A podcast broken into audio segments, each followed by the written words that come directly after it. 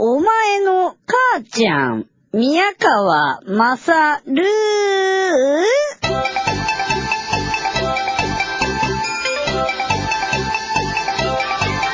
はい、えー、お前の母ちゃん、宮川まさるです。えーっとですね、この写真が出ておると思うんですけれども、えー、ちょっと前に、えー、週刊パーゴルフという雑誌に、えー載りました、僕。えー、ゴルフバカドテストという企画があって、バカウォッチャー宮川勝が診断と書いてありますね。書いてありますねってこともねえかな。あの、ゴールデンウィーク超特大号らしいんですよ。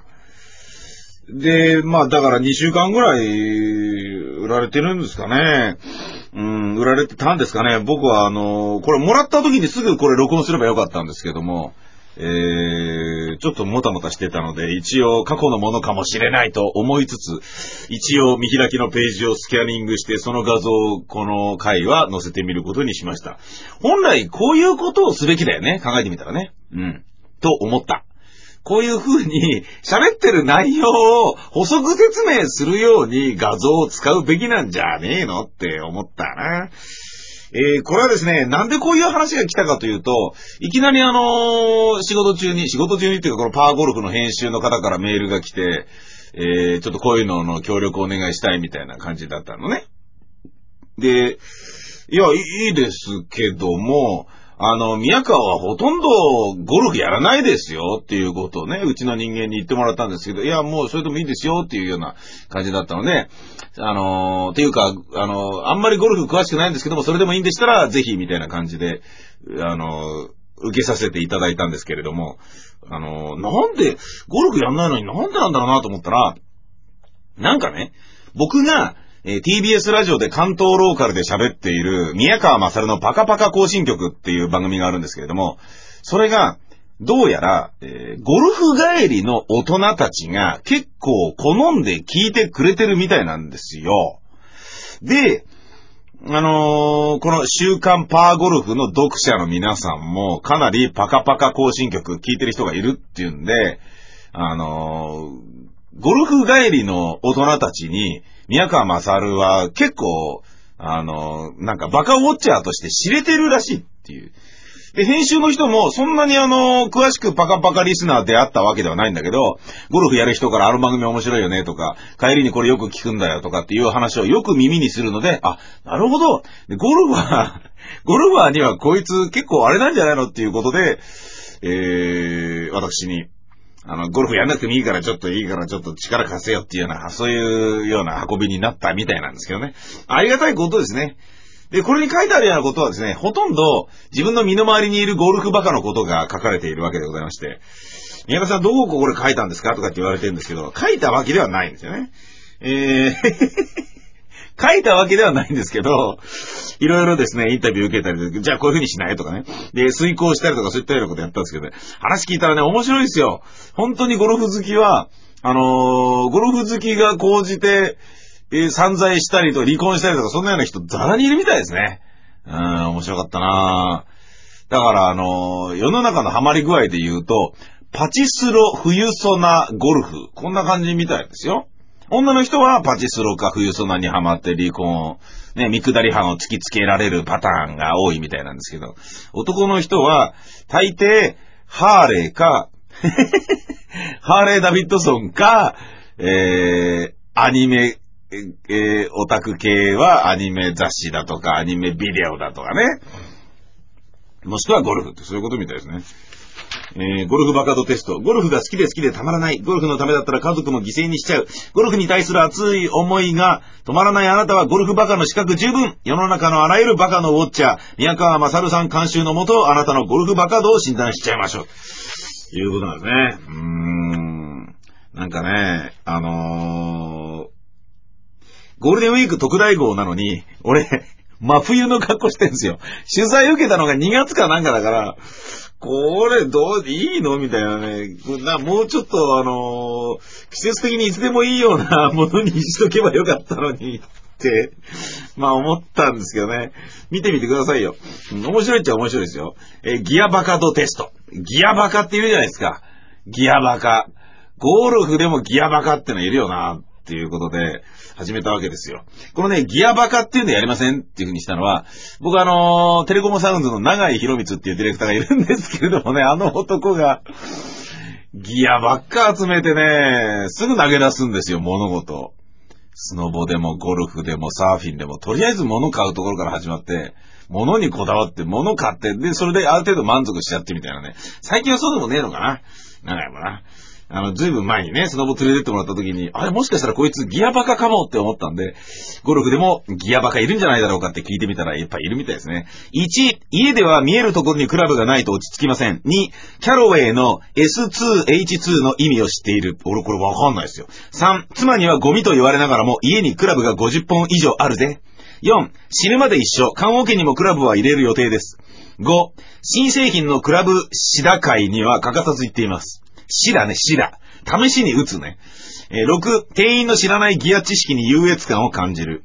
7、新品ウェッジは味を出すためにわざと汚してから使用。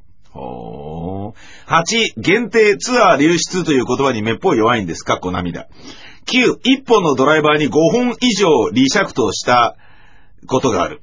うん。わかんないんだよ。リシャクトって。何なんだろうね。10、好きなプロゴルファーのクラブスペックは空で言えちゃうと。なのね。イエスが9個から10個の人は、あんたがギアバカ対象と。えー、0から2、ギア入門者。うん。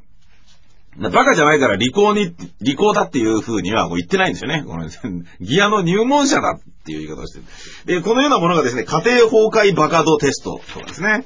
えー、そういったものがあるということで、まあ、ぜひ、あのー、なんかね、床屋とかで見かけた時はですね、見ていただきたいとそういうふうに思いますね。えー、それからですね、あの、ニンニン乳首のですね、なんでニンニン乳首っていう名前にしたの？なんていうことをよく言われるんですけれどね。まあ、要はあの、くだらないことをやりたかったわけですよ。うん、前にも話しましたけどね。えー、2219、22時19分に乳首を出すっていうアホなことにして、スタジオ森が平日いつもここに集まる。そういうのいいんじゃないだろうかっていうことにしたわけですよ。うん。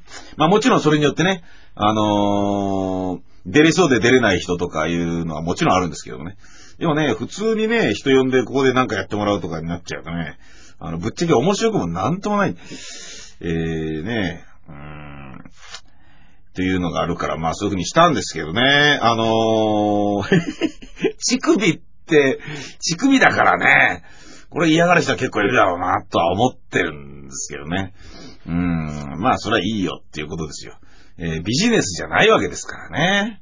うん、それはね、すごい勢いで老若男女に受け入れられなければならないポータルサイトを作って、そこでストリーミングなんとかを立ち上げてとか、そういうようなプロジェクトだとしたら、もうちょっと真面目に考えますよ。うん。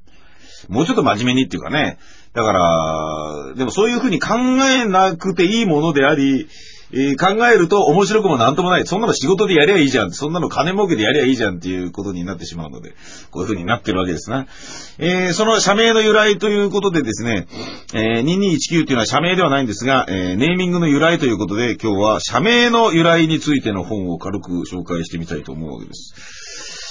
えーとね、面白いですよね。ポッカコーポレーションのポッカなんて、日課ポッカの五感からポッカって取ってるらしいんですよ。面白いでしょ TOTO なんて東洋の陶器が TOTO ですからね。うーん。知ってる？ええ。シャチハタは、シャチホコから来てるんですよ。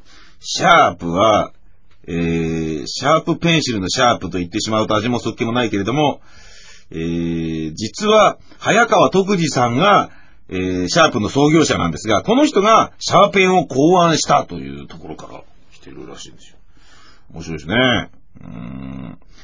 サントリーはね、鳥居さんっていうことでしょ？で、ブリヂストンは石橋さんっていうことでしょ？わかんないけど。そうだよね、多分ね。うーん。国用って知ってる？国用。すごいぜ。国の誉れと書いて国用と読ませていたらしいんですよ。それが今や、ね。これ、カタカナの国用になったということみたいですよ。うーん。そんな中、えー、皆さんおなじみのマイクロソフト、えー、ビル・ゲイツ、マイクロソフトですよ。これはもうあの、MS-DOS、ねえ、3.30A とか 30B とか、そのあたりから使ってた僕としては、これは、まあね、Windows がこんなに広まるとは思ってなかったんですけどね。複数のソフトなんか立ち上げないよねとかって言ってたよね、そういえば。俺とか福森とかは。複数のソフトなんか絶対いらねえよとか言って言ってたんだけど、みんなバリバリ立ち上げて使ってるっつう感じですよね。しかもね、今これ録音してるのって、エンコーダーを回しながら同じマシンでこれ録音してますからね。すごいですよ。マルチメディアダブルで立ち上げですよ。これでちゃんと録音されてなかったらまた俺半泣きになっちゃうんでしょうけれど。マイクロソフトは、えーと、うーん、二人ともハーバード大学在学中のことだったマイクロコンピューターソフトウェアを縮めたもので、このマイクロコンピューターは当時はまだ名称が存在していなかったパソコンを指す言葉として用いられたと。うーん。というのはまあね、マイクロソフトぐらいだったらわかるじゃないですか。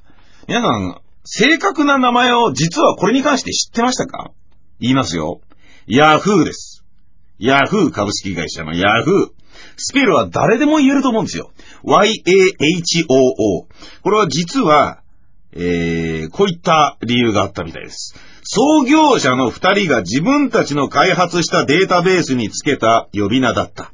公式には、Yet Another Hierarchical Officious Oracle の頭文字を並べたものということになっている。y-a-h-o-o。お、なるほどね。はー。登山家が山で叫ぶヤッホーをもじったものというのは、実は惜しい俗説であったんじゃないだろうかと言われてますね。うーん。ヤンとファイロの二人はその略小説とは別に、それは自分たちのことなんだと主張している。つまり、スウィフトの小説、ガリバー旅行記に登場する人間の形をした毛物のヤフー、転じてならず者に自分たちを見立てる意味で命名したというのだが、そこには二人の謙遜と自負があったに違いない。確かに前人未到の情報のジャングルに果敢に分け入り、道しるべを打ち立てるというのは開拓者魂を持った者にしかできないことかもしれない。日本法人のヤフーは平成8年、米国のヤフーと日本のソフトバンクの共同出資で設立された。ねえ、もうすごいっすよ。本屋さんってあのヤフーマガジン買うときに、うちの近くの本屋さんの親父はおじいちゃんだから、あれ、インターネットの雑誌、んくださいって言ったら、インターネットの雑誌はね、あれだね、ヤホー来てたね、ヤホーね。ヤホーは、あの、知ってる？ヤホーって雑誌あるんだよとかなんか言ってね。ヤホーって雑誌があるんだよとかなんか言う、言ってんじゃねえよみたいなね。そんな感じでございましたね。うーん。名前、えー、ね、みんないろいろな名前とかネーミングの由来とか。あのさ、俺ね、未だにね、どっちだかわかんないのがね、ドラえもんの最終回は基本的に、あの、いろいろあるじゃないですか。あれは、コロコロコミックとかね、小学4年生とかね、どっちの最終回を最終回で見るかみたいなこともあるから、あの、あれに関してのね、えー、諸説入り混じっていうのは別にどれでもいいと思うんですよ。僕は、のび太が一人でね、自転車が乗れるようになるのを練習しながら、ドラえもんが帰ってしまって、あ、このまま僕が何でもかんでも、えー、やることやってしまったら、のび太くんは自転車に自分で乗ることができない。これじゃダメだ。甘やかしちゃいけないんだ。つって、まあ、いなくなるっつうのがあったじゃないですか。俺はそれだと思ってるから別にそれはいいんですけども、のび太のことではなくて、諸説入り混じってるものの中で言うと、スーパーマリオブラザーズのマリオとルイージの名前についてなんですよ。マリオがいてね、で、ルイ、マリオに類似してるからルイージっていう風に本には書いてあるんですけれども、俺はね、違うと思うんだよな。大冒険ですから、恐怖の報酬の主人公二人の名前なんですよ。俺はこれだと思ってるんですよ。映画、恐怖の報酬。えー、オリジナルはもう随分前ですけども、イブ・モンタンが主演。イブ・モンタン扮する男の名前が、マリオ。そして、もう一人、えー、男います。それがルイージ。で、この二人はどういう仕事をするかというと、トラックの荷台にニトログリセリンを山盛りに積んで、瓶に入ったニトログリセリンをぐわっともう、目いっぱい積んで、それを山道をトラック転がして、頂上の場所までこれを届けてくれという仕事なんですよ。具体的にどういうことかっていうと、ニトログリセリンは、ちょっとした振動でガシャンとか言って、瓶が一本倒れただけでドカーンと大爆発する。確実に死んでしまう。恐ろしい仕事なんですよ。で、これはもう仕事がなくて困ってる人たちは、命がけだけれども、これを見事やり遂げればかなりのお金がもらえるわけなので、頑張ってやると。で、イブ・モンタンは金がないね、えー、若者の役で、このニトログリセリンを運ぶのを受けるんですよ。で、もう一人ルイージというやつも受けるんですよ。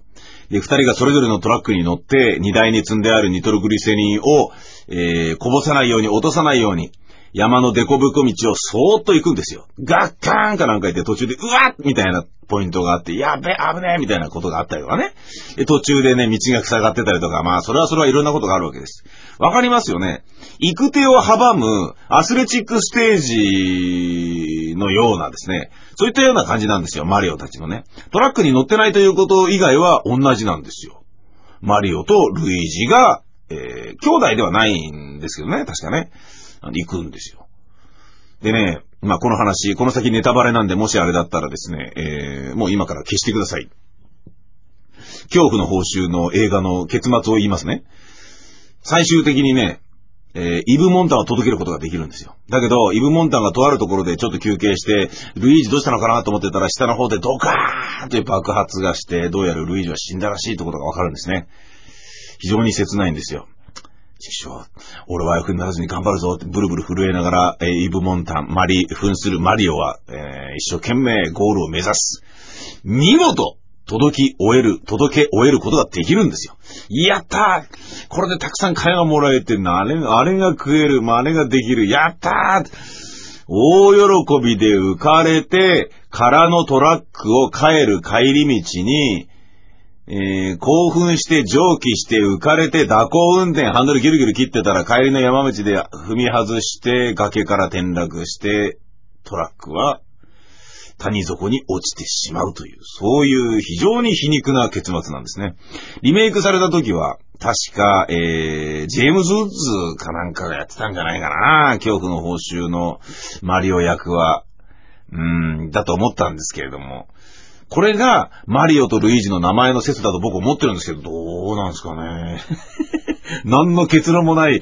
逆に、あのー、聞いてる人に聞いてる人に問いかけるようなことをここで言ってしまった。失礼しました。ダメだな、これな。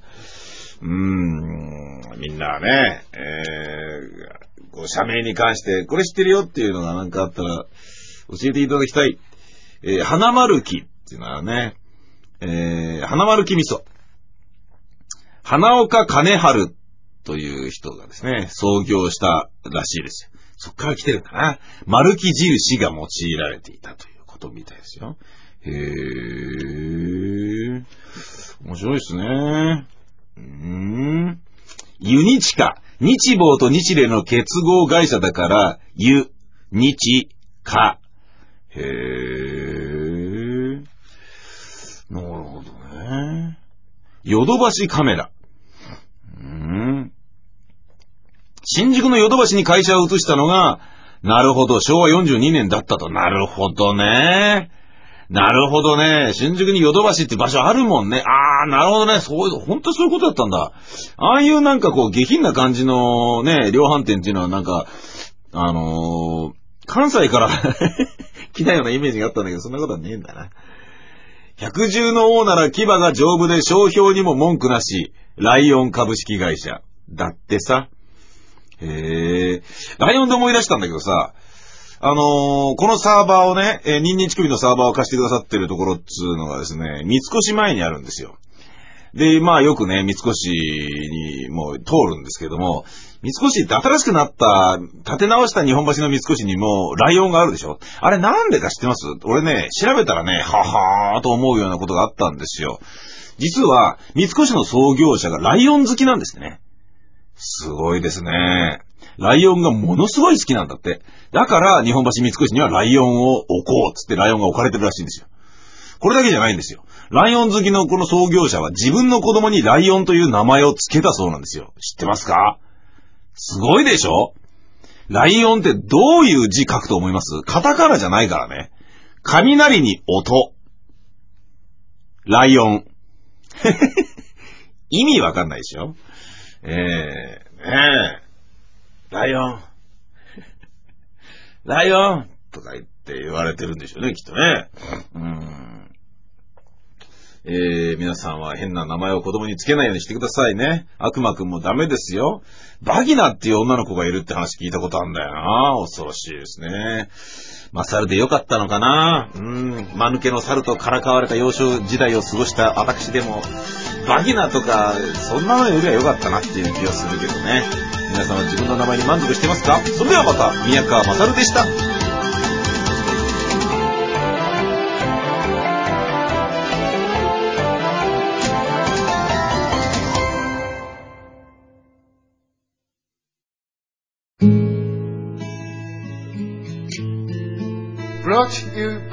ン乳首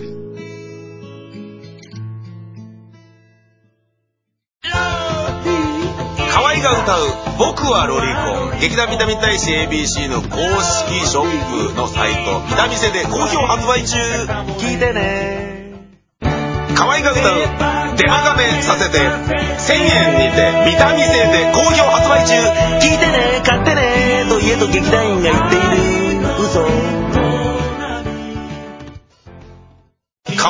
歌う「恋はフィリピン」劇団ビタミン大使 ABC 公式ショップサイトビタミセで1000円にて好評発売中。買ってね